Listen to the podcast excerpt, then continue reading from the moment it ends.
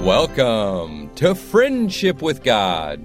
Today, Tom Cantor will teach us from Genesis chapter 1 on God's special relationship between God and man, and how for a man to get fixed, man is going to need to submit and yield to God in the relationship.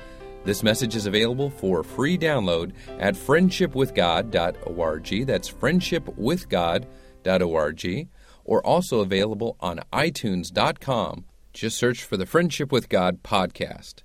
Now, Tom Cantor is not only our Bible teacher on the Friendship with God radio program today, but he's also the founder of Israel Restoration Ministries. And as Israel Restoration Ministries founder, he has a heart to reach Jewish people, being Jewish himself, but also knowing the scriptures how God is long suffering and wants Israel to be saved. So, Israel Restoration Ministries is a dynamic evangelism, Jewish evangelism outreach ministry that reaches primarily Jewish people with the gospel as they go about in city to city in Brooklyn and Baltimore and other Jewish cities, even Los Angeles, with full and part time missionaries. And we need your support to help continue the gospel going to the Jewish people as we see what's going on over in the Middle East and Israel. So we need to reach Israel here in America and abroad. So help us to do that. We've got full and part time missionaries all over this world. So please uh, send in your donation today. And it's 100% tax deductible and will also support this Bible teaching radio program. Now you can call in, donate online, or lastly, I'll give you our mailing address. But first, our number you can call us now or after the program at 800 247 3051 to support Jewish evangelism and the Friendship with God radio program. 800 247 3051. Again, 800 247 3051. Or you can donate online, friendshipwithgod.org, friendshipwithgod.org. Now, you can also write Tom Cantor or mail in your support today, 100% tax deductible to support the Friendship with God radio program and Israel Restoration Ministries. So you can mail in your support to this address, Friendship with God, or you can title it Israel Restoration Ministries. Both are based out of the same P.O. Box. So write us at P.O. Box 711 330. That's P.O. Box 711 330. Santee, California. That's S A N T E E, Santee, one word, Santee, California, 92071. 92071. So again, P.O. Box 711 330, Santee, California, 92071. So write in, go online to donate at friendshipwithgod.org, or again, you can call us at 800 247 3051 with your support of Israel and reaching Jewish people and this Bible teaching radio program. Now, here's Tom Cantor teaching us from Genesis chapter 1 about God's special relationship between God and man, and how for man to get fixed, God is going to need to submit and yield to God in the relationship. Let's start off and we'll look to the Lord in, in prayer. Lord, we, we get so caught up in ourselves and, and we fail to take time to consider you the Lord Jesus Christ. How great you are. How wonderful is your care for us, Lord, and, and your love to us. And this morning, Lord, as we come to you, we ask you to forgive us, to cleanse us, Lord, from our sins, and help us this morning to put away every distraction that would pull us away and to wholeheartedly consider the Lord Jesus Christ. In his name we pray. Amen. Um, I got a quote for you here. It's an interesting quote. All the answers to all our problems are found between the covers of this single book. If we would only read it and believe it. President Ronald Reagan said that. oh, that was a good quote, though, wasn't it? It's a good thing. He said that at the Bel Air uh, Presbyterian Church. Uh, follow along now as we read here. We're going to open in, in Genesis chapter 2, verse 5, okay? And every plant of the field before it was in the earth, and every herb of the field before it grew, for the Lord God had ca- not caused it to rain upon the earth, and there was not a man to till the ground. But there went up a mist from the earth and watered the whole face of the ground, and the Lord God formed man of the dust of the ground and breathed into his nostrils the breath of life, and man became a living soul. And the Lord God planted a garden eastward in Eden, and there he put the man whom he had formed, and out of the ground made the Lord God to grow every good tr- every tree that is pleasant to the sight and good for food, the tree of life also in the midst of the garden, and the tree of knowledge of good and evil. And a river went out of Eden to water the garden, and from thence it was parted and became into four heads. The name of the one, of the first, is Pison. The name uh, that this is it that compasseth the whole land of Havilah where there is gold, and the gold of that land is good. There is bdellium and the onyx stone, and the name of the second is Gihon. The same is it that compasseth the whole land of Ethiopia, and the name of the third river is Hiddekel. That is it which goeth toward the east of Assyria, and the fourth is Euphra- river is Euphrates. And the Lord God took the man and put him into the Garden of Eden to dress it and to keep it. And the Lord God commanded the man, saying, Of every tree of the garden thou mayest freely eat, but of the tree of the knowledge of good and evil thou shalt not eat of it, for in the day that thou eatest thereof thou shalt surely die. And the Lord God said, It is not good that the man should be alone. I will make him an helpmeet for him. And out of the ground the Lord God formed every beast of the field and every fowl of the air, and brought them unto Adam to see what he would call them. And whatsoever Adam called every living creature, that was the name thereof. And Adam gave names to all the cattle and to all the fowls of the air and to every beast of the field. But for Adam there was not found an help meet for him. And the Lord God caused a deep sleep to fall upon Adam, and he slept and took one of his ribs and closed up the flesh instead thereof.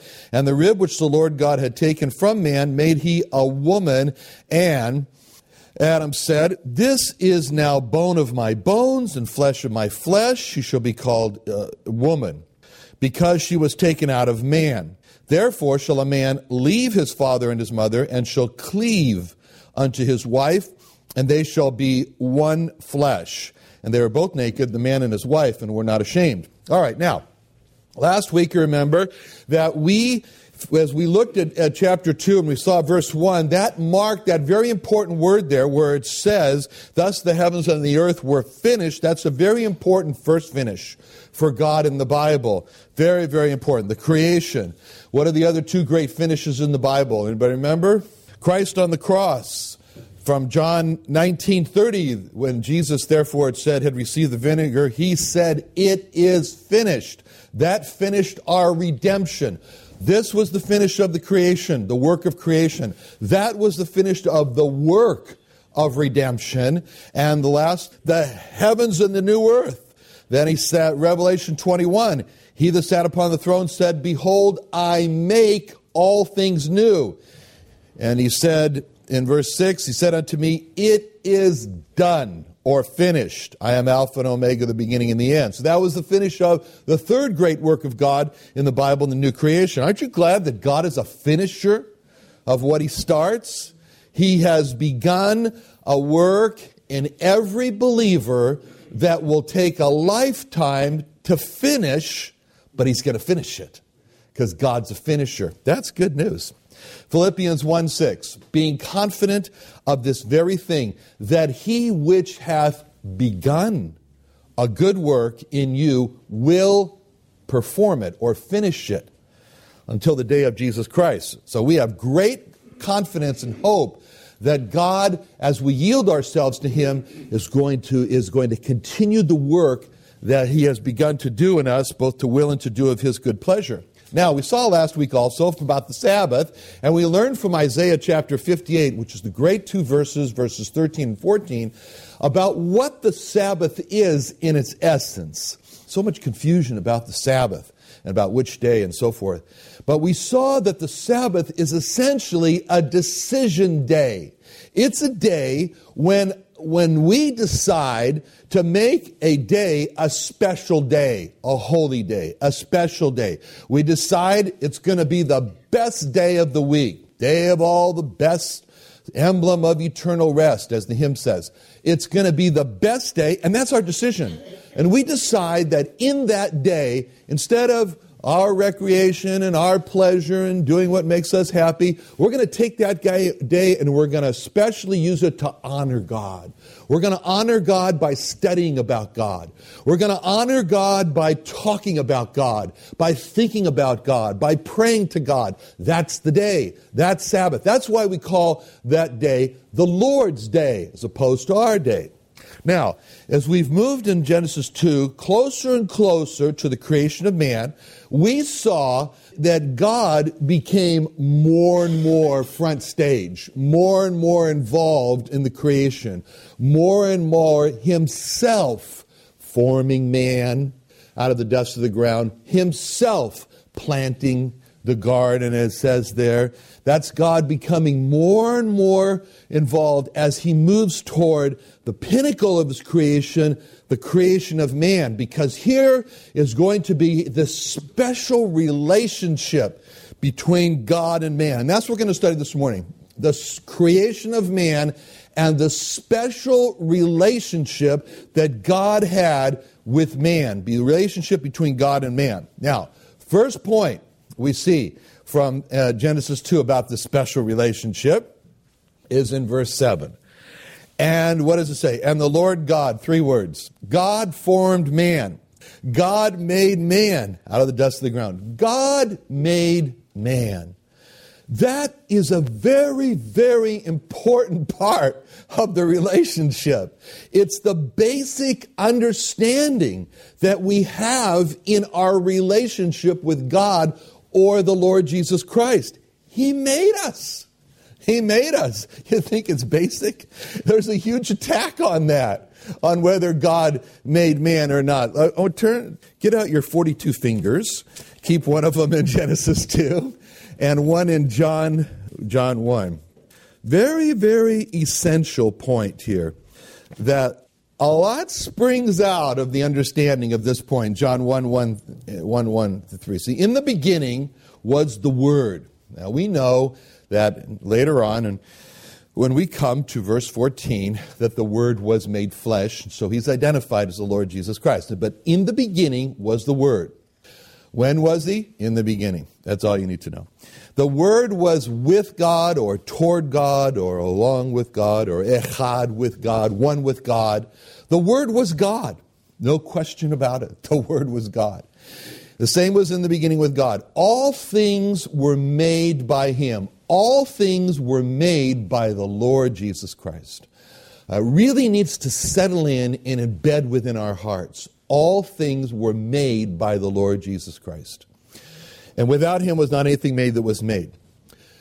You might want to write down, keep in mind, a very important verse. In fact, so important, take one of your 42 fingers and turn to that one. Psalm 100, verse 3. Very important because it has three parts to this, or let's say four parts to this. First, know. So that means we're supposed to know. Know ye that the Lord, He is God. Now, if you take the person of the Lord Jesus Christ and you substitute him, then you would be saying, Know that Jesus Christ is God. Know you that the Lord Jesus Christ is God. That's essential.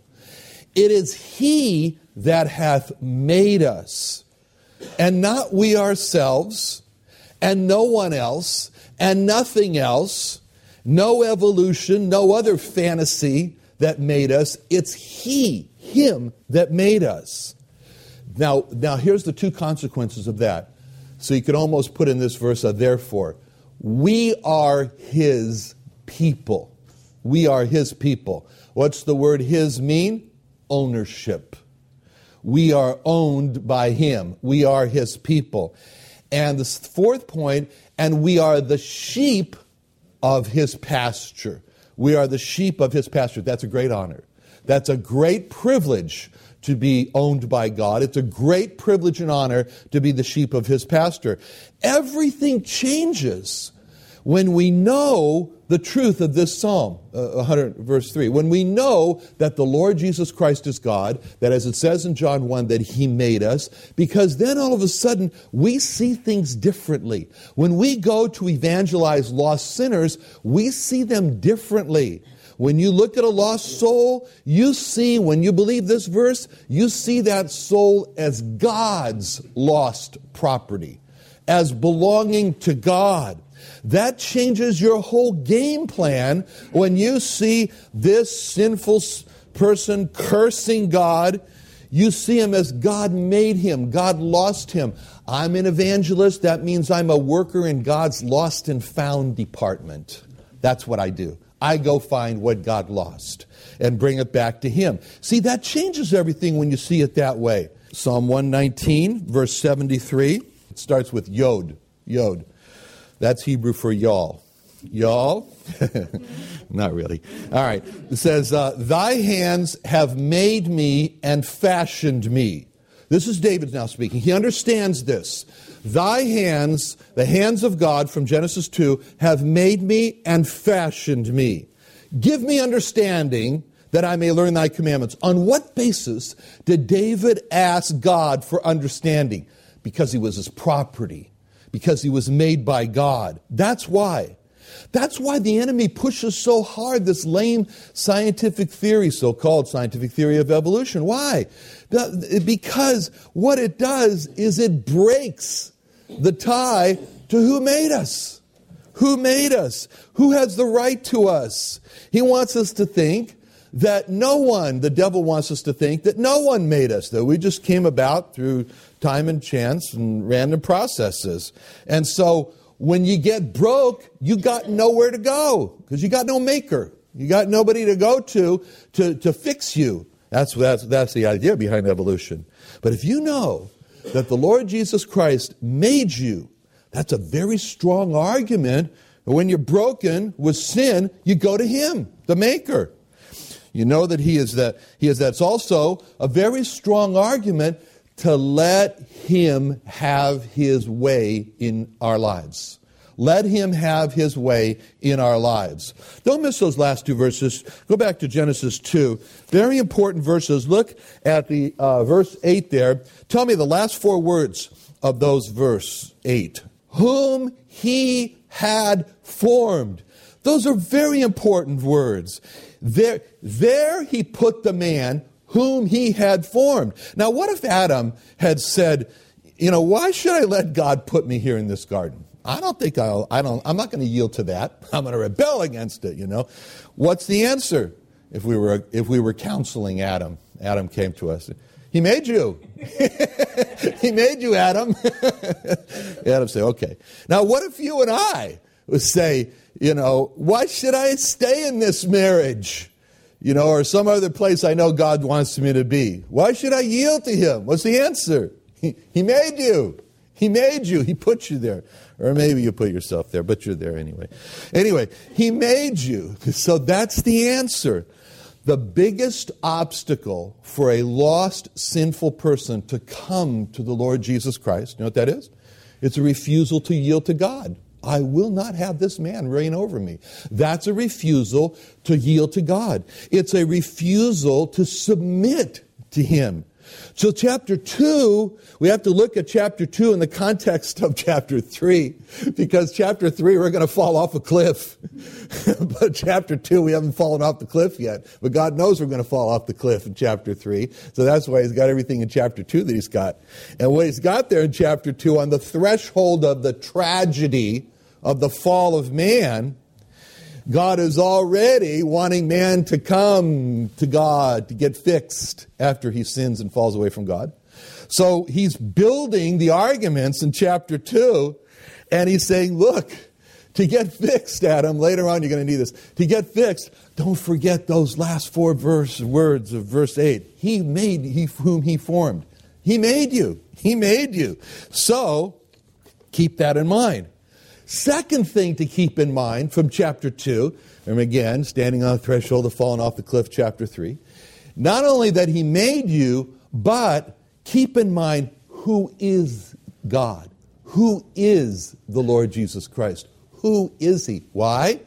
Because when you fall off the cliff and, and, and, and you need to go for help, you need, you're going to need to know who he is because that's going to give you confidence to go back to him to get fixed, to get saved, to get repaired, to get restored. All those words. So, those are the two things that are important about chapter 2.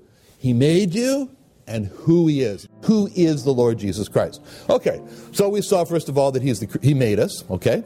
Number 2 in verse 7, chapter 2 verse 7, and he breathed into his nostrils the breath of life and man became a living soul.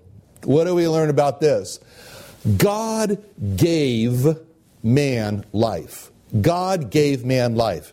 Okay, so one of your fingers, remember, you had it over there in John 1. Good. So what does it say in the fourth verse of chapter 1? In him was life and the life was the light of men. Isn't that what we see in chapter 2? In God is life. He's just formed out of the dust of the earth. He doesn't have life. So he breathes into his nostrils, God does, the breath of life, and man becomes a living soul. And what does that mean? He becomes a living soul. Well, as it says here in John 1 4, in him, in God was life. He breathes into man, and the life is the light of men. It's the light bulb, it's the understanding, it's the ability to know God, it's the ability to love God, it's the ability to have the special relationship with God. That's the understanding, that's the light. God breathes into man this light this light. It's a bit of a mystery. I can't describe the whole thing to you. But what we see here is that there's only one source for life God. God is the source for life. When you talk to a lost sinner, the problem is, I used to work over at Mercy Hospital and sometimes had to go down there to the morgue and we had to get tissue from cadavers. And they're all, these stiffs are laying out either on tables or so forth. And, and you, you could go there after hours, you could practice your preaching and your teaching, you know, in front of those, those cadavers, you know. And you could pour your heart out and you could preach the best message you possibly think you can. And you know what? No response. you know why? He's dead. That's the problem. Nothing wrong with you, something wrong with the recipient, right? It's just life and death. It's death. That's the problem. Okay. So, what we know that God is the source for life and he can breathe life into dead sinful men. God can do that and he wants to do that if they'll turn to him for it. But there's no other description in the creation about God doing this for any animal. It's only man that he breathes into the breath of life and he becomes a living soul. And it's understanding. And with our understanding, we have relationships with people. Oh, we understand, you know, he's a good guy, so I want to be friends with him. Our understanding brings us to a relationship with that person. Our understanding of who God is that we learn here in chapter 2 brings us and encourages us to get close to God, to be have a special relationship with him from the life. Now, what did it mean? What went into man? Okay. All right, now turn, if you would, to get some clues on this, to Romans chapter 8. Romans chapter 8 in verse 2. That's where we're going to go. Romans chapter 8 is the Holy Spirit chapter, uh, you might say of the Bible, but uh, certainly of the book of Romans. It's mentioned more times, I think 14, more times in this chapter than any other chapter. Romans chapter 8, 8 verse 2 says, For the law of the Spirit of life that's the breath of life, the spirit of life in Christ Jesus has made me free from the law of sin and death. Now look at verse 9 through 11. But you are not in the flesh, but in the spirit, if so be that the spirit of God dwell in you. Now, if any man have, and I love this title for the Spirit of God, so let's say it together. If any man have not the what? Spirit of Christ. That's a very important title for the Holy Spirit because there's a lot of stuff going on today about the Holy Spirit that you see in a lot of places, and you scratch your head and you say, Is that the Holy Spirit? I don't know. Well, he is called the Spirit of Christ. Christ we see in the four Gospels.